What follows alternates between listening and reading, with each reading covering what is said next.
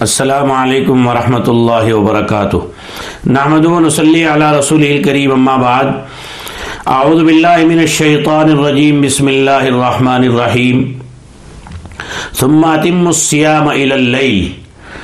قال النبی صلی اللہ علیہ وسلم، الصیام جنة ما لم يخرقها او کما قال علیہ الصلاة والسلام۔ صدق اللہ العظیم وصدق رسوله النبی الکریم ونحن على ذلك لمن الشاہدین والشاکرین الحمد للہ رب العالمین والصلاة والسلام على سید الانبیاء والمرسلین وعلى آلہ واصحابہ الطیبین الطاہرین. ناظرین کرام، اس سے پیوستہ مجلس میں ہم نے بتایا تھا کہ سحری کا عمل اس کی کیا برکات ہیں اس کے اندر کیا فوائد ہیں اور امت کے حق میں وہ کتنا بڑا اعزاز اور انعام ہے۔ اور سحری کا عمل کرنے کے بعد جو روزے والا عمل شروع ہوتا ہے، اس سے یہ بات آج کی مجلس کی مربوط ہے کہ وہ جو عمل کی بنیاد ہم نے ڈالی ہے، اس عمل کو ہمیں پالنا ہے، بڑھانا ہے، محفوظ رکھنا ہے۔ کہاں تک؟ غروب شمس تک۔ یعنی جس وقت افطار کا ٹائم ہوتا ہے اس وقت تک روزے کو محفوظ رکھنا ہے۔ اس کی چو طرفہ حفاظت کرنی ہے۔ جس طرح سے ہم ایک پودا بوتے ہیں، اس کو وقت پر پانی دیتے ہیں، کھاد دیتے ہیں۔ اگر اس کے ارد گرد کوئی خدرو گھاس، جیسے آکاش بیل وغیرہ لگ گئی، تو آپ اس کو اکھاڑ کر پھینکتے ہیں۔ کہیں ایسا نہ ہو کہ یہ اس کی توانائی کو ختم کر دے، اس کی قوت کو ختم کر دے۔ اور اس کے پلنے اور بڑھنے کے مزاج کو گویا کہ فاسد کر دے اور خراب کر دے۔ روزہ ایک برکتی عمل ہے۔ روزہ گویا اللہ کی ایک رحمت کا حصہ ہے۔ روزے کا عمل گویا نجات کی ضمانت ہے۔ جنت کی طلب ہے اور دوزخ سے امان ہے۔ اس لیے اللہ کے نبی صلی اللہ علیہ وسلم نے فرمایا السیام جنہ۔ روزہ ڈھال ہے، ڈھال۔ ڈھال کے معنی ہے، جیسے آپ میدان جنگ میں ہیں آپ کی طرف تیروں کی بوچھار ہو رہی ہے، کچھ اور چیزوں کی بوچھار ہو رہی ہے، کوئی تلوار مار سکتا ہے، تو آپ ڈھال لوہے کی وغیرہ اپنے سینے پہ لگا لیتے ہیں۔ تیر بھی آ کے لگے گا، کوئی نقصان نہیں پہنچے گا۔ اس سے لٹک کر اور چٹک کر دور جا کر کے گرے گا۔ یعنی حفاظت کا ذریعہ ہے۔ لیکن اللہ کے نبی نے ایک جملہ اور فرما کر ساری امت کو متوجہ کر دیا۔ کان کھڑے کر دیے۔ اللہ کے نبی نے فرمایا السیام جنہ روزہ ڈھال ہے، لیکن اس وقت تک جب تک کہ تم اس کو پھاڑ نہ ڈالو۔ اور اگر تم نے اس کو پھاڑ دیا یعنی آپ نے یہاں باندھ رکھی تھی، اپنی کمر بند، بہترین لوہے کا بنوا کر کے، اور آپ نے اس کو بیچ میں سے توڑ دیا، تو وہ حفاظت کا کام تو نہیں کرے گا۔ تو روزہ ڈھال ہے جب تک ہم اس کو پھاڑ نہ ڈالیں۔ روزہ کیسے پھٹتا ہے؟ روزہ کیسے ناقص ہوتا ہے؟ روزے کی برکات سے ہم کیسے محروم ہوتے ہیں؟ آج کی محفل میں دی کے کانوں سے اس بات کو سنیں۔ ہم اس کے اندر بہت زیادہ طور پر ملوث ہیں۔ روزہ روزہ شمار والوں میں ہمارا شمار تو ہو جاتا ہے، لیکن جو روزے کی برکات ہیں، روزے کی جو خواص ہیں، روزے کی جو رحمتیں ہیں، روزے کے ذریعے سے جو زندگیوں میں انقلاب آنا چاہیے۔ ناظرین کرام، ہم تیس دن کے روزے رکھ کر بھی ان برکات سے گویا کے محروم رہتے ہیں۔ اور عید کے بعد پھر ہم منمانی پر آ جاتے ہیں۔ اس کا مطلب یہ ہے کہ روزے کو ہم نے اس کی تاثیر کے ساتھ نہیں لیا۔ اور یقیناً کہیں نہ کہیں جھول، کہیں نہ کہیں نقص اور کوئی کمزوری ہے جس کی وجہ سے ہمیں روزے کی برکات کما حق جیسی ملنی چاہیے تھی، جو روزہ ہمیں اللہ کی نیابت اور خلافت کے مقام پر لا کر کے کھڑا کر رہا ہے۔ اللہ نہیں کھاتے ہیں، ہم بھی نہیں کھاتے۔ اللہ نہیں سوتے ہیں، ہم بھی نہیں سوتے ہم بھی جو ہے جائز خواہشات پر عمل نہیں کرتے۔ اللہ نہیں پیتے، ہم بھی نہیں پیتے۔ یعنی خدا نے اپنی نیابت اور خلافت کی صفت کو زندہ کرنے کے لیے امت محمدیہ کو روزہ عطا فرمایا۔ ایک طرف اگر نسبت کے تار دیکھے جائیں، اللہ اکبر، خدا کی ذات عالی کی عظمتوں سے جڑے ہوئے ہیں اس مبارک عمل کے۔ اور ایک طرف اگر ہماری غفلت اور لاپرواہی کو دیکھا جائے، تو یہ مبارک عمل بھی ہمارے لیے بغیر تاثیر کے ہو کر گزر جاتا ہے اور ہماری زندگیوں میں کوئی انقلاب نہیں آتا۔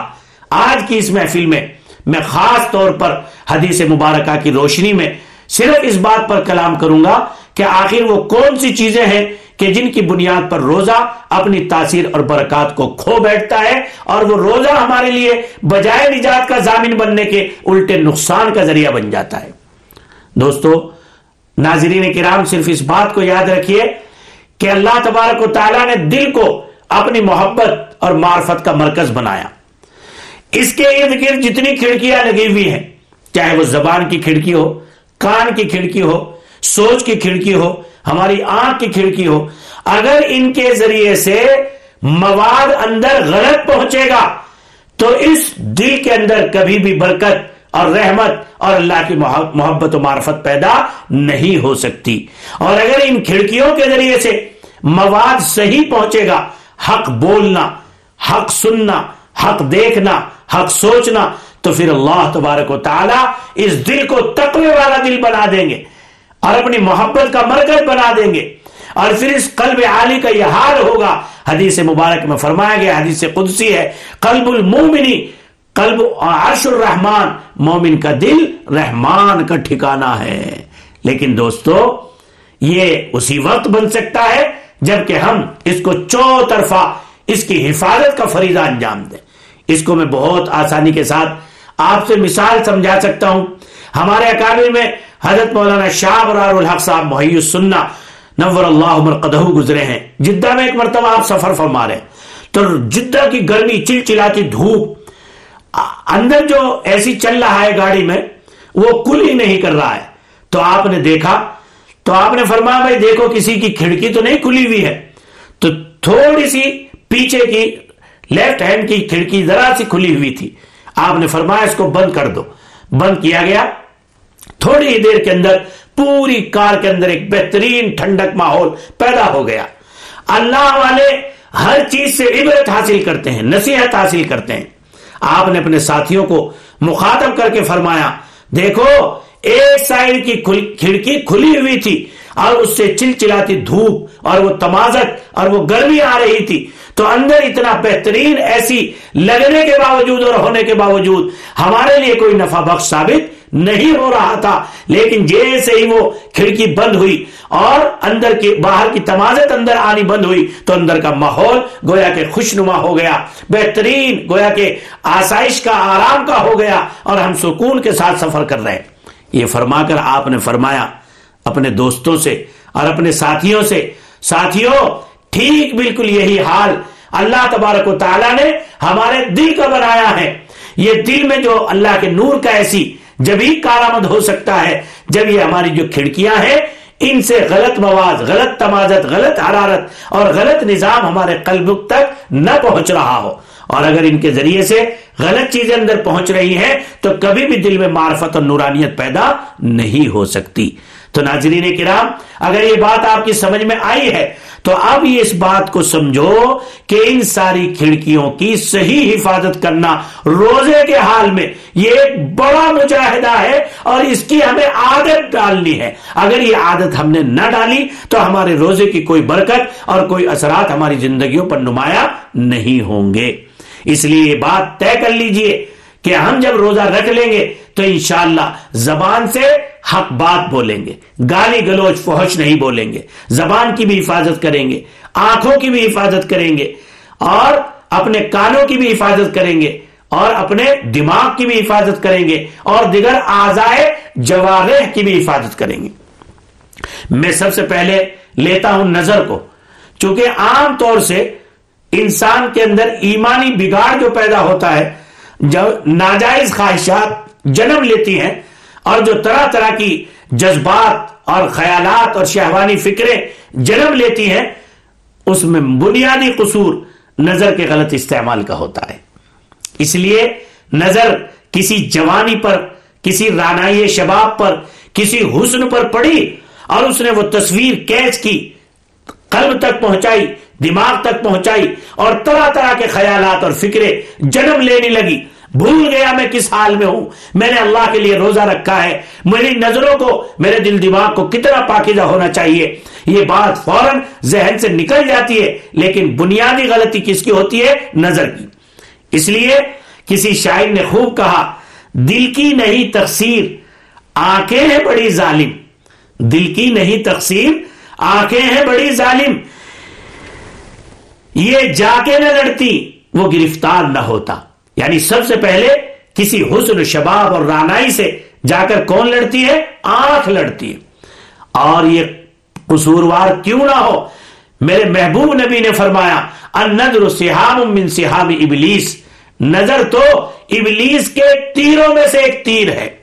اس لیے جس طرح سے ابلیس کا تیر اگر کسی قلب تک پہنچے، تو وہ بد خیال شاہوانی جذبات کا حامل بن جاتا ہے۔ اسی طرح سے نظر بھی انسان جب غلط استعمال کرتا ہے نہ محرم پر ڈالتا ہے، فوش مناظر پر ڈالتا ہے، اور یہاں تصویریں دیکھتا ہے ننگی، تو پھر اس سے شہوانی خیالات جنم لینے لگتے ہیں۔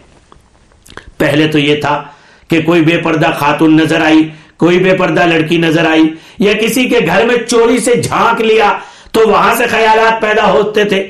اب تو باطل نے اتنا ہمیں چاروں طرف سے گھیر دیا اور ایسا نشہ پیدا کر دیا، یہ جو ہمارے ہاتھ میں موبائل ہے، اس میں ہم واٹس اپ فیس بک اور طرح طرح کے اس میں جو ہم لگتے ہیں۔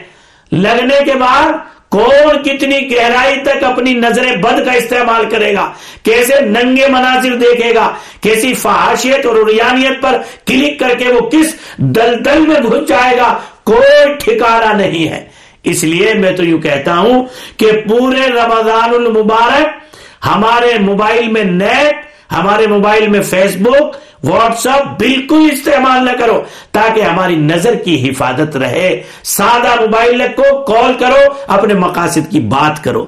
لیکن جہاں یہ ہوگا، گویا دنیا کے سارے سینما حال دنیا کے سارے اوریانیت اور فحاشیت کے اڈے اور دنیا کے سارے ننگا پن گویا کہ ہم ہتھیلی پہ لیے گھوم رہے ہیں، جو ہماری ایک انگلی کے اشارے کا منتظر ہے۔ اس لیے اللہ کے واسطے اپنے مبارک ماحول کو پاکیزہ ہی بنائے رکھیے۔ اور سب سے پہلے اگر روزے کی برکات کو حاصل کرنا ہے، تو ناظرین کرام، اپنی آنکھوں کا استعمال صحیح کیجیے۔ نہ ظاہرن میں غلط کیجیے، اور نہ یہ جو فتنہ اس وقت ہمارے ہاتھ میں ہے، جسے ہم سیل فون کہتے ہیں۔ سیل فون، میں اس کا ترجمہ کرتا ہوں، ہیل فون۔ یہ تباہی کا فون ہے۔ اس لیے کہ وہ بندہ کہ جو اپنے جذبات پر کنٹرول لگتا ہو، جو اپنی انگلی پر کنٹرول لگتا ہو، جو اپنی خواہشات پر کنٹرول لگتا ہو، اور وہ اس کو دین کے مقصد کے لیے استعمال کرتا ہو، ٹھیک ہے، اس کو تو اجازت ہے، لیکن جس کے یہاں کنٹرول نہیں ہے، اس کے لیے تو یہ واقع تباہی ہے، تباہی۔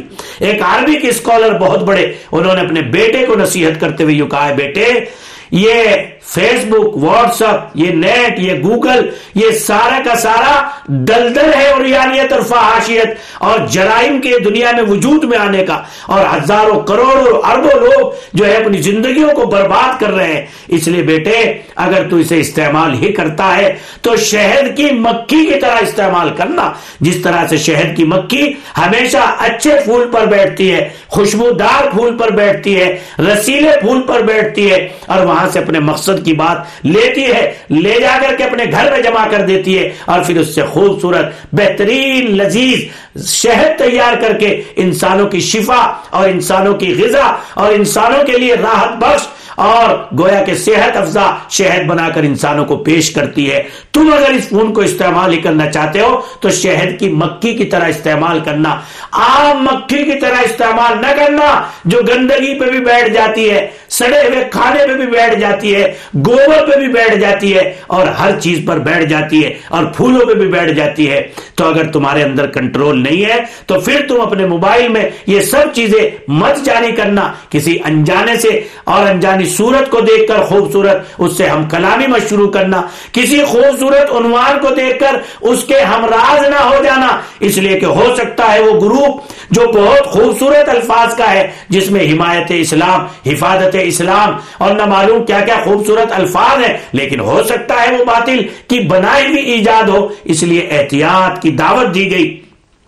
آج ہماری نظر بد کا استعمال جہاں ظاہری میں ہوتا ہے، وہاں یہ آلہ بھی ہے۔ اس لیے اللہ کے واسطے آج کی محفل میں میں صرف یہی بتاؤں گا کہ جن چیزوں کے ذریعے سے ہمارا روزہ بے اثر ہو جاتا ہے اور سوائے بھوکا رہنے کے ہمیں کوئی فائدہ نہیں ہوتا، ہمیں حت الامکان ان چیزوں سے بچنا ہے۔ اور ان میں سے ناظرین کرام، سب سے پہلی چیز ہے نگاہ۔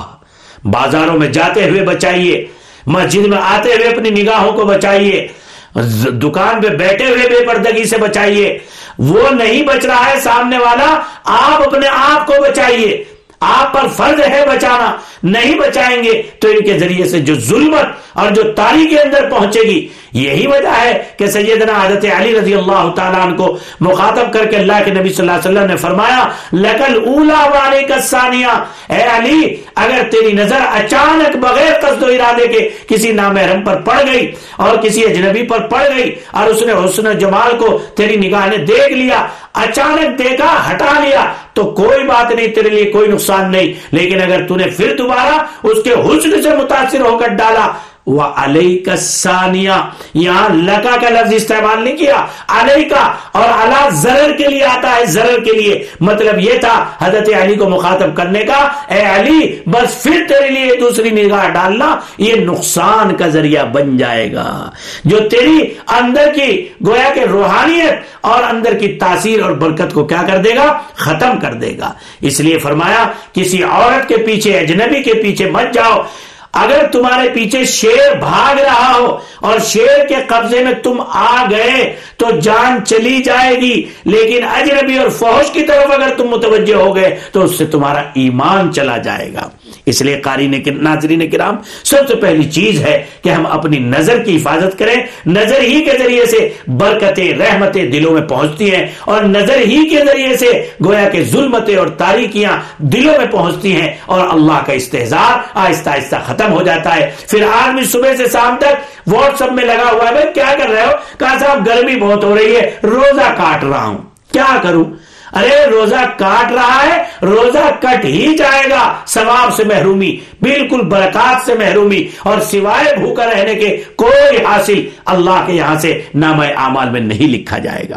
اس لیے یہ دلوں کی تختی پر لکھ لیجیے، چاہے ہمیں کتنی ہی مشقت اٹھانی پڑے، باقاعدہ عادی بننا پڑے اس کا، لیکن نظر کا صحیح استعمال ہمیں کرنا ہے ناظرین کرام۔ اس لیے جب نظر اٹھتی ہے، حسن و جمال اور رانائی شباب کو دیکھتی ہے، جب ہی دل تک اس کے اثرات پہنچتے ہیں، اللہ ہم سب سے، سب کو اس سے حفاظت فرمائے اور نظر کے صحیح استعمال کی توفیق عطا فرمائے۔ ایک ایک نظریہ، ایک غلط طریقہ یہ ہے کہ جس کے ذریعے سے ہمارا روزہ بے برکت ہو جاتا ہے، بے فائدہ ہو جاتا ہے۔ دوسری چیز ہے ناظرین کرام، زبان کی حفاظت۔ زبان جہاں اللہ کے ذکر کا ذریعہ ہے، تلاوت کا ذریعہ ہے، اللہ کی تصویر و تقدیس کے، اللہ کی کرنے کا ذریعہ ہے۔ زبان کے ذریعے سے جہاں کسی کے لیے فائدے کی باتیں ہو کر، نصیحت کی باتیں ہو کر، اس کی نجات کا ذریعہ بن سکتی ہے۔ وہی یہ زبان اگر اپنے غلط مقاصد میں، غلط طریقے میں استعمال ہو، تو پھر یہ زبان اللہ اکبر۔ حدیث شریف میں فرمایا کہ اعمال کو برباد کرنے والی کھیتیاں بھی اسی زبان سے وجود میں آتی ہیں۔ حدیث شریف میں فرمایا، اللہ حسائد السنتہم. مگر بربادی کی کھیتیاں تو زبان ہی سے کٹی ہوئی ہوتی ہیں۔ آدمی زبان سے گناہ کرتا ہے۔ کیا؟ اپنے بھائی کی پیٹ پیچھے غیبت کرتا ہے۔ فلا تو ایسا ہے۔ اس کے اندر یہ کمی ہے، اس کے اندر یہ خامی ہے، اس کے اندر یہ عیب ہے۔ بیٹا ہے، گفتگو کر رہا ہے، نماز سے فارغ ہو کر۔ سمجھ رہا ہے میں روزے دار ہوں۔ حالانکہ روزے دار نہیں، بلکہ روزے کو تو اس نے کاٹ دیا، ختم کر دیا۔ کیوں اس لیے کہ زبان کا گناہ روزے کی برکت سے محروم کر دیتا ہے، چغلی کرتا ہے زبان سے۔ دوسرے کی برائی کرتا ہے، حاسدانہ کلام کرتا ہے۔ دوسرے کی سطر پوشی کرنے کے بجائے اس کے عیوب کو بھائی کے سامنے بیٹھ کر کے کھولتا ہے۔ تو غیبت کرنا، چغلی کرنا، دوسرے پر الزام لگانا، بہتان لگانا افطرا بازی کرنا، یہ سارے ہماری زبان کے گناہ ہیں۔ حتی الامکان عام ماحول میں بھی ہمیں زبان سے اپنے ان کاموں کو کرنے کی اجازت نہیں ہے۔ لیکن اللہ کے بندو، کم سے کم جو روحانی تربیتی ورک شاپ ہے، جو روحانی ٹریننگ سینٹر چل رہا ہے، اس میں تو کم سے کم ہم اپنے کو محفوظ رکھیں تاکہ گیارہ مہینے، اس لیے کہ تمام محدثین نے اور تمام بزرگوں نے یہ بات لکھی ہے کہ جس بات کا عادی رمضانی مبارک میں ہو جائے گا، پورے گیارہ مہینے اس پر عمل کرنا آسان ہو جائے گا۔ اگر رمضان مبارک میں ہم نے اپنی زبان کی حفاظت کر لی، غیبت نہیں کی، چگلی نہیں کی، دوسرے پر الزام نہیں لگایا، تو انشاءاللہ پورے سال بھی ہمیں اس سے بچنے کی توفیق ہو جائے گی۔ کتنی خطرناک ہے یہ بیماریاں۔ کبھی ہم نے غور کیا، حدیث شریف میں فرمایا الغیبت اشد من الزنا۔ کسی سے زنا سرزد ہو جائے تو سارا معاشرہ اس پر تھوکتا ہے۔ الیکٹرانک اور uh, الیکٹرانک اور پرنٹ میڈیا اس کو لکھتی ہے، اجاگر کرتی ہے اور اس کے لیے مقدمے چلتے ہیں لیکن غیبت کرنے والے کو جس کو زنا سے بھی زیادہ سخت قرار دیا، نہ پرنٹ میڈیا لکھتی ہے، نہ الیکٹرانک میڈیا لکھتی ہے، نہ اس کو دکھاتی ہے، نہ اس کو کوئی برائی بیان کرتا ہے۔ کیسی ہمارے اندر سے شیطان نے برائی کا احساس ختم کر دیا، جس کو نبی یوں کہہ رہے ہو کہ زنا سے بھی زیادہ برا ہے۔ اس لیے کہ ہو سکتا ہے زنا سے توبہ کی توفیق ہو جائے، سارا معاشرہ تھو تھو کر رہا ہے۔ بے عزتی ہونے کا خطرہ ہے۔ تنہائیوں میں جا کے کہنے لگا، اے اللہ، مجھ سے کنٹرول نہیں ہو سکا۔ میرے رب، مجھے معاف فرما دے۔ آئندہ نہیں کروں گا، میں پختہ وعدہ کرتا ہوں۔ اللہ معاف فرما دیں گے۔ لیکن غیبت کو چونکہ گناہ سمجھا ہی نہیں جاتا، اس لیے اس سے توبہ کی بھی توفیق نہیں ہوگی۔ اس لیے نبی پاک علیہ السلام نے فرمایا کہ غیبت زنا سے بھی زیادہ سخت ہے۔ اور غیبت گویا اپنے مردار بھائی کا گوشت کھانے کے برابر ہے۔ خدا کا قرآن کہتا ہے۔ اس لیے ناظرین کرام، آپ سمجھدار ہیں۔ تھوڑی بات کو زیادہ سمجھیے۔ بس اس بات کا احترام کیجیے ایک مہینہ، کم سے کم ایک مہینہ پابندی کے ساتھ عملی تربیت سمجھ کر کہ میں انشاءاللہ کوئی کسی کی قیمت چگلی نہیں کروں گا۔ اور اگر کوئی بیٹھ کر آ کر کر رہا ہے تو فوراً آپ یا تو اٹھ جائیے، یا اس سے یوں کہیے، بھائی، میری بات سنو، اپنی سناؤ۔ دوسرے کی بات بالکل نہیں۔ یا اگر وہ دوسرے کی بات کر رہا ہے، تو آپ اس کی تعریف شروع کر دیجیے، تاکہ آپ نہ غیبت سننے کے عادی ہوں اور نہ غیبت کرنے کے عادی ہوں اور اس غیبت کی برائی سے آپ کی حفاظت ہو سکے۔ تو ناظرین کرام، دوسری چیز، دوسرا وہ ونڈو کہ جس کے ذریعے سے زہر قلب تک پہنچتا ہے اور روزے کی برکت سے محروم کر دیتا ہے، وہ ونڈو ہمارا زبان ہے۔ اس زبان کا صحیح استعمال جب تک ہم کرتے رہیں گے، جب تک اللہ کی مدد ہمارے ساتھ شامل حال رہے گی۔ حدیث مبارک میں ہے، سیدنا ابو بکر صدیق رضی اللہ تعالیٰ عنہ کے ساتھ روزے کے حال میں ایک بندہ آتا ہے اور آنے کے بعد اس نے بد کلامی شروع کی۔ سیدنا حضرت ابو بکر صدیق رضی اللہ عنہ برداشت کرتے رہے۔ اچھی بات کہتے رہے۔ میں روزے سے ہوں، میں آپ کا کوئی جواب نہیں دے سکتا۔ کوئی بات نہیں، آپ قوت برداشت سے کام لیتے رہے۔ لیکن پھر آپ کو اچانک پتہ نہیں کیا ہوا کہ آپ نے دفاع شروع کر دیا اور اس کا جواب دینا شروع کر دیا۔ اور یہ بات نبی پاک علیہ السلام کے سامنے ہو رہی ہے۔ تو نبی پاک علیہ السلام نے حضرت سیدنا ابو بکر صدیق رضی اللہ تعالیٰ عنہ کو ارشاد فرمایا، ابو بکر، جب تک تم جواب نہیں دے رہے تھے جب تک میں اپنی آنکھوں سے دیکھ رہا تھا کہ ایک فرشتہ تمہارا دفاع کر رہا ہے، لیکن جب تم نے جواب دینا شروع کر دیا روزے کے حال میں، تو پھر میں نے دیکھا کہ اس فرشتے کی بدل تم سے ہٹ گئی۔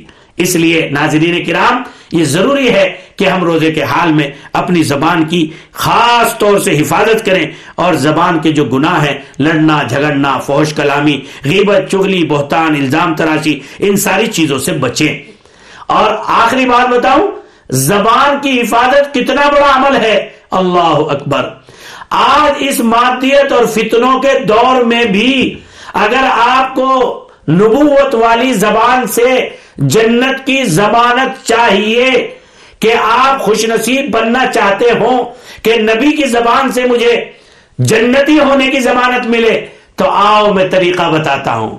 نبی پاک علیہ السلاۃ والسلام نے ارشاد فرمایا، من یزمن لی ما بین لحیئی و ما بین رجلئی ازمن لہ الجنہ. اے مسلمانوں، اے نوجوانوں اور لڑکیوں، مردوں، عورتوں، سب دھیان کے ساتھ سنو، جو بندہ دونوں جبڑوں کے درمیان جو چیز ہے یعنی زبان، اس کی حفاظت کی ضمانت مجھے دے دے۔ اور جو بندہ دونوں ٹانگوں کے درمیان جو شرمگاہ ہے اس کی حفاظت کی ضمانت مجھے دے دے۔ یعنی اس کا ناجائز استعمال نہ کرے، بلکہ جو جائز نظام ہے، اسی میں اس کا استعمال کرے۔ زنا نہ کرے، فحش نہ کرے، اور غلط زبان سے اپنی استعمال نہ کرے۔ اللہ کے نبی فرماتے ہیں ازمن لہ الجنہ میں اس بندے کے لیے ضمانت دیتا ہوں کہ وہ جنتی ہے، اور میں اپنی ضمانت پر اسے جنت دلاؤں گا۔ تو ناظرین کرام ہم ان دونوں چیزوں کا غلط استعمال کر کے ناجائز سیکس کر کے ناجائز زبان کا استعمال کر کے غیبت چگلی بہتان الزام تراشیوں میں مبتلا ہو کر اپنا کتنا بڑا نقصان کر رہے ہیں۔ اللہ کے نبی کی گویا کے زمانت سے باہر نکل رہے ہیں۔ ارے، ہمارے پاس تو ویسے ہی مضبوط اور پختہ اعمال نہیں ہے۔ کم سے کم کوئی ایسا عمل جس پر اللہ کے نبی نے جنت کی ضمانت سنائی ہو، تو کم سے کم ہم اس عمل کو ہی پابندی کے ساتھ کر لیں، تاکہ اس عمل کی برکت سے ہم سب کو جو ہے اللہ کے نبی صلی اللہ علیہ وسلم کی زبان رسالت کی برکت سے نکلے ہوئے وعدہ پورا ہو جائے اور ہمیں جنت کا ملنا آسان ہو جائے۔ یہ بات سمجھ میں اگر آئی ہے تو تیسرا ونڈو ہے ہمارا کان۔ آدمی عام طور سے کان سے، بس اس کے لیے اتنا اصول یاد رکھیں، اس کو میں زیادہ تفصیل سے نہیں بتاؤں گا۔ جو گناہ زبان سے کرنا غلط ہے، انہی گناہوں کا کان سے سننا بھی غلط ہے۔ مثلا گانا گانا غلط، گانا سننا غلط، غیبت کرنا غلط، غیبت سننا غلط چگلی کرنا غلط چگلی سننا غلط۔ اسی طرح سے جو بھی فوش کلمات ہے، زبان سے کہنا، ان فوش کلمات کو سننا بھی کیا ہے؟ غلط ہے۔ قرآن مقدس میں فرمایا گیا، ان السمع والبصر والفؤاد کل اولئک کان مسولا بے شک کان، بے شک جو ہے آنکھ اور دل، ان سے اللہ کے یہاں سوال کیا جائے گا اور ضرور بھی ضرور پوچھ گچھ ہوگی کہ ان کو کیسے استعمال کیا۔ اس لیے دوستو، باقی اعضا کی حفاظت بھی ہماری ضروری ہے۔ اور سب سے مین گویا ویری ویری امپورٹنٹ جسے کہتے ہیں رزق حلال کا اہتمام۔ خاص طور سے ہم روزے کی ابتدا میں یعنی سحری میں بھی اور روزے کی انتہا یعنی افطار میں بھی ہم خاص اس کا دھیان رکھیں کہ ہمارا افطار اور ہمارا سحری کا نظام رزق حلال سے ہونا چاہیے۔ کیوں؟ اس لیے کہ مشکا شریف صفحہ چار سو پینتالیس جلد نمبر ایک پر یہ تحریر ہے اللہ کے نبی کی حدیث۔ اللہ اکبر۔ فرمایا کسب الحلال فریضت بعد الفرائض. کسب حلال یعنی روزی، پاک اور حلال پاکیزہ کمانا، یہ فرض ہے تمام فرائض کے بعد. یعنی فرائض جیسے ضروری ہے روزہ، نماز، حج زکات ایسے ہی ایک فریضہ رزق حلال بھی ہے. اور یہ ہمارے تمام اعمال کو بابرکت بنانے میں اور تمام اعمال کو ضائع کرنے میں بنیادی کردار ادا کرتا ہے۔ آج جو زندگیوں میں تبدیلیاں نہیں آ رہی ہیں۔ حاجی بھی ہیں، نمازی بھی ہیں، تلاوت کرنے والے بھی ہیں، صدقہ خیرات کرنے والے بھی ہیں۔ لیکن زندگیوں میں جو خوشو و خضو ہونا چاہیے، دوستو، اگر گہرائی میں جاؤ گے تو اس کی بنیاد نکلے گی کہ رزق میں اندر احتیاط نہیں ہے اور رزق حلال کا استعمال کا گویا کے مزاج نہیں ہے۔ آپ اندازہ تو لگاؤ انبیاء علیہ السلام کو مخاطب کر کے اللہ فرماتے ہیں، یا ایوہ الرسول کلو من الطیبات وعملو صالحا۔ اے رسولو، اعمال کرو، رزق حلال کھاؤ۔ اس کا مطلب یہ ہے کہ نیک اعمال نیک اعمال بن ہی نہیں سکتے جب تک انسان پاکیزہ لقمہ نہیں کھائے گا۔ اس رزق حلال کی اہمیت پر میں وہ حدیث سنائے بغیر نہیں رہ سکتا جو مجھے اندر سے بڑی، گویا کے چوکا دے رہی ہے۔ اللہ کے نبی صلی اللہ علیہ وسلم نے فرمایا کہ آدمی روزے کے حال میں ہو یا بے روزے کے حال میں ہو، بہت سی سمت میں دعا کرنے والے وہ ہوں گے جو ہاتھ اٹھا کر اٹھا کر یوں کہیں گے، یا ربی یا ربی یا ربی۔ اور اللہ کے نبی نے آگے فرمایا کہ وہ تو دعا کر رہے ہیں، اے رب اے رب، ہمارے معاف فرما دے، ہمارے مسائل کو حل فرما دے۔ لیکن آپ نے فرمایا ملبسہم حرام، مشربہم حرام، ان کا تو پینا حرام، ان کا تو کھانا حرام، اور ان کا چلنا پھرنا حرام، ان کی روزی حرام۔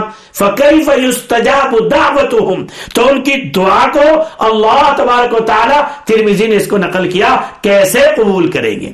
حجاج بن یوسف بڑا ظالم اور جابر بادشاہ گزرا ہے۔ ایک دن اس کا پی آ کر کے کہنے لگا کہ شہر میں اللہ والوں کی ایک جماعت ایسی آئی ہے کہ وہ جس ظالم کے لیے دعا کر دیتے ہیں، وہ ہلاک اور برباد ہو جاتا ہے۔ اب اس کو بڑی فکر ہوئی، کہیں شہر والے مل کر میرے لیے نہ دعا کرا دے چنانچہ شاہی اعزاز کے ساتھ دسترخوان بچھوایا، ان کی دعوت کی، دربار میں بلایا، اور جو رشوت کا، جو ٹیکس کا، الٹے سیدھے ناجائز پیسوں کا معاملہ تھا، اس سے کھانا بنوایا۔ کھانا بنوانے کے بعد کھلایا۔ کھلانے کے بعد جب وہ سارے فارغ ہو گئے، اللہ، اولیاء اللہ، تو یوں کہا، تاریخی جملہ آج تک تاریخ نے اسے اپنے دامن میں محفوظ فرمایا۔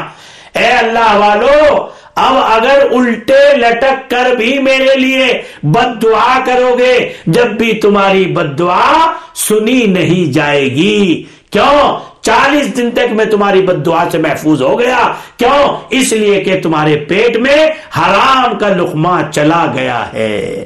اس لیے ناظرین کی نام روزہ رکھنے کے ساتھ، اعمال کرنے کے ساتھ تحجد پڑھنے کے ساتھ، خدا کے سامنے رونے دھونے کے ساتھ ہم خاص طور پر اپنی معاشی لائن پر ضرور نگاہ ڈالا کریں۔ کہیں رزق حرام کی آمد کی شکلیں تو نہیں ہے جو ساری بنی بنائی نظام کو ہمارے برباد کر دے اور یہ ہمارے سارے اعمال کل قیامت کے میدان میں جب ہم پہنچے تو یہ حباب منصورہ دکھائی دے اور ہم ننگے کے ننگے مفلس اور قلاش کھڑے رہ جائیں اور ہمارے پاس اللہ کے حضور میں پیش کرنے کے لیے بھی کوئی عمل نہ ہو، اس لیے کہ ہمارا کھانا اور پینا حرام کے آمیز سے ملا ہوا تھا۔ اللہ منہا۔ اللہ ہم سب کو اس سے بچائے اور ہمارے روزے کی صحیح برکات کو حاصل کرنے کی ہمیں توفیق عطا فرمائے۔ اور یہ ونڈو، ہماری زبان، ہمارا کان، ہماری آنکھ، ہماری دماغ کی سوچ، یہ سب فکریں ہماری درست بنائے تاکہ روزہ ہماری زندگیوں میں انقلاب کا ذریعہ بن سکے اور نیکوں کی، نیکیوں کی عادت ڈالنے کا ذریعہ بن سکے۔ اللہ عمل کی توفیق نصیب فرمائے۔